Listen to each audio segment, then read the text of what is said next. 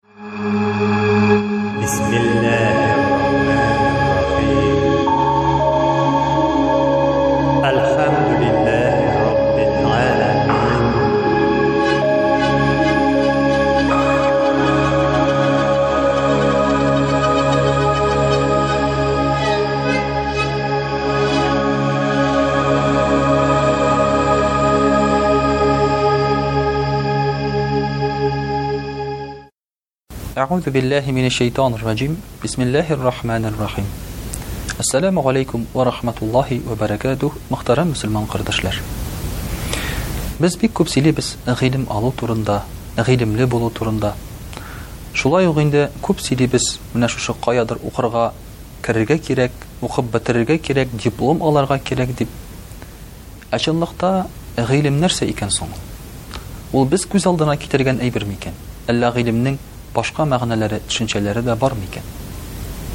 Пәйгамбәребез Мөхәммәд саллаллаһу алейхи вә сәлләмне без гыйлемсез дип әйтә алабызмы? Иманы булган бер генә кеше дә аны гыйлемсез дип әйтә алмый.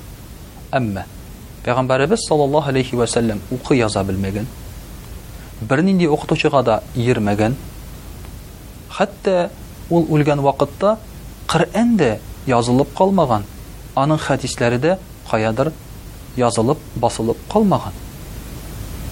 Шулай булгач, пәйгамбәребез саллаллаһу алейһи вә сәлләм үзеннән нәрсә калдыра соң? Китап калдырмый, язу калдырмый. Пәйгамбәребез саллаллаһу алейһи вә сәлләм укый яза белмәгән, үзе китап тотып, шәм яктысында, я булмаса, лампа яктысында төннәр буе утырмаган, Ленин бабай кебек. Алай булгач, аның гыйлеме нинди соң? Менә шушы сорауны, мөхтәрәм кардәшләр, үзебезгә бирергә кирәк. Чөнки без бит хәзер һәрберебез дә элеккеге кешеләр белән чагыштырганда бик күп беләбез. Кроссвордны алсак, чишәбез. Сорасалар безгә Малайзиянең башкаласын әйтеп бирәбез. Ә безнең ата-бабаларыбыз андый илләрнең барлыгын да белмәгән, ишетмәгәннәрдер. Күрше авылдан ерак китмәгән булырга мөмкиннәр. Шуңа күрә укый яза белү, я булмаса диплом алу, нәрсәнедер ятлау, ул әле, мөхтәрәм кардәшләр, гыйлем түгел икән. Гыйлем, ул шушы белгәнең белән яшәү икән. Әйтик, мәсәлән, табиб. Табиб, мәсәлән, укып бетергән каядыр. Аның гыйлеме бар. Ул белә кешенең организмының төзелешен, ул белә кеше авырганда нинди дару бирергә кирәк икәнен һәм нинди ничек диагноз куярга кирәк икәнен. Әмма кеше авырып киткән вакытта ул шушы үзенең белемен кулланмаса, диагноз куймаса, кешегә дару бирмәсә, аның белеменең файдасы Юк, ул үлә дә китә. Хәтта үзе дә белсә дә шулай бит, нәрсә белән авырганын, әмма дәваламаса, үлеп китә. Ягъни белем ул, белгәнең белән гамәл кылу. Менә шул вакытта аның файдасы була. Менә хәзерге вакытта җыелалар да экология турында сөйләшәләр. Бу, менә болай итәргә кирәк, болай итәргә кирәк, төтеннәр чыкмасын, машиналар йөрмәсен. Ә гамәл юк. Күпме утырып сөйләшсәң дә, экология яхшырмый. Бөтенесе белә, нәрсәдән экология зыян күргәнен, әмма гамәл юк. Шулай итеп, мөхтәрәм кардәшләр, хәзерге кеше, булсын медицинада, булсын экология, хәтта булсын диндә дә сөйләшеп кенә вакыт үткәрә. Ә гамәлдә аларның берсе дә юк. Пәйгамбәребез саллаллаһу алейхи вә сәлләм янына Бер сәхабый килеп сорый, И Расуләллаһ, ди, мин синнән бик күп хәдисләр, бик күп белем алам, ди. Әмма соңгы өйрәнгән әйберем минем беренче өйрәнгән әйберемне оныттыра, ди. Миңа нишләргә, ди, онытмас өчен, ди.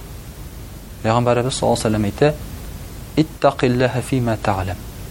Белгән әйбереңне тәкъва бул, ди. Ягъни, белгән әйберең белән Гамәл кыл, эшлә, Алладан курык, дип.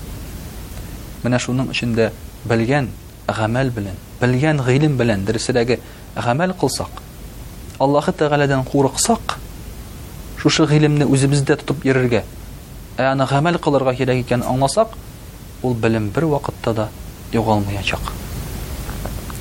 Менә хәзер кеше мәчеткә йөри. Өйрәнә хәрефләр. Бу хәрефне өйрәнә дә, Икенче елга онытып килә ул аны тагын. Хәзер абыстайлар бишәр-алтышар ел укыйлар мәчеттә. Ел саен бер үк нәрсәне өйрәнәләр. Проблема нәрсәдә? Менә бу ел килде, көз көне өйрәнә башлады хәрефләрне, язга өйрәнеп бетте, икенче көзгә тагын онытты. Чөнки укымый ул хәрефләр белән Коръән. Ул аны беләм дип, менә шушы информацияне алдым дип уйлый. Без бит компьютер түгел. Без аны казып чыгара алмыйбыз башыбыздан болай гына. Безгә кирәк аның белән гамәл кылырга. Ә гамәл кылмасак, без шушы компьютердан, флешкадан, кассетадан, дискадан бернәрсәсе белән дә аерылмыйбыз, попугай кебек кабатлап кына утырабыз, бу болай, бу болай дип. Мөхтәрәм кардәшләр, шулай ук кеше, мәсәлән, тулы надан була алмый. Гыйлемсез кешеләр юк бу дөньяда. Бөтенебезнең дә ниндидер гыйлеме бар. Әйтик, мәсәлән, урамда йөргән кеше. Без аны әйтәбез, надан, надан дибез, мәсәлән. Мәчеттә укымаган, мәктәптә укымаган. Әмма безнең ата-бабаларыбызның булган бик тирән белеме. Ул да булса, элементар әдәп, әхлак кагыйдәсе белән гамәл кылу. Менә ул яктан алар галимнәрнең галиме була. Мәсәлән, алар белә, ялганларга ярамаган. Бу бит гыйлем. Нәрсәнеңдер яраганын, ярамаганын белү, бу гыйлем. Һәм алар шуның белән яшиләр. Ялганламыйлар. Ул белә икән урларга ярамаганны, урламый. Хәзер урамда тотып һәрбер кешедән сорасаң, урларга ярыймы дип, бөтенесе әйтә, юк ди. Әмма шул ук вакытта сорасаң, сезнең урлаганыгыз бармы дип, 80-90 проценты әйтә әйе, ди. Хикмәт нәрсәдә соң алайса? Безнең ата-бабаларыбыз бездән акыллырак булган. Алар белгән гыйлемнәрен 90 процентка кулланганлар, ә без белгән гыйлемебезне 10 процентка да кулланмыйбыз. Дини белемне алып йөрибез, мәсәлән. Мәчетләргә килә кешеләр, иелә-иелә, намазларда утыралар, вәгазьләр тыңлыйлар. Чыгып китәләр мәчеттән һәм бернинди үзгәреш сизмиләр үзләрендә. Әгәр дә үзләрендә бернинди үзгәреш сизмәсәләр, шушы аңлаган, белгән гыйлем белән гамәл кылмасалар, бу кешеләрнең гыйлемнәре юк. Бу кешеләр бушка вакыт үткәргән. Һәм менә шундый мөселманнар безне гаҗәпләндерә дә. Сүзләре китап, ә гамәлләрендә бер нәрсә юк.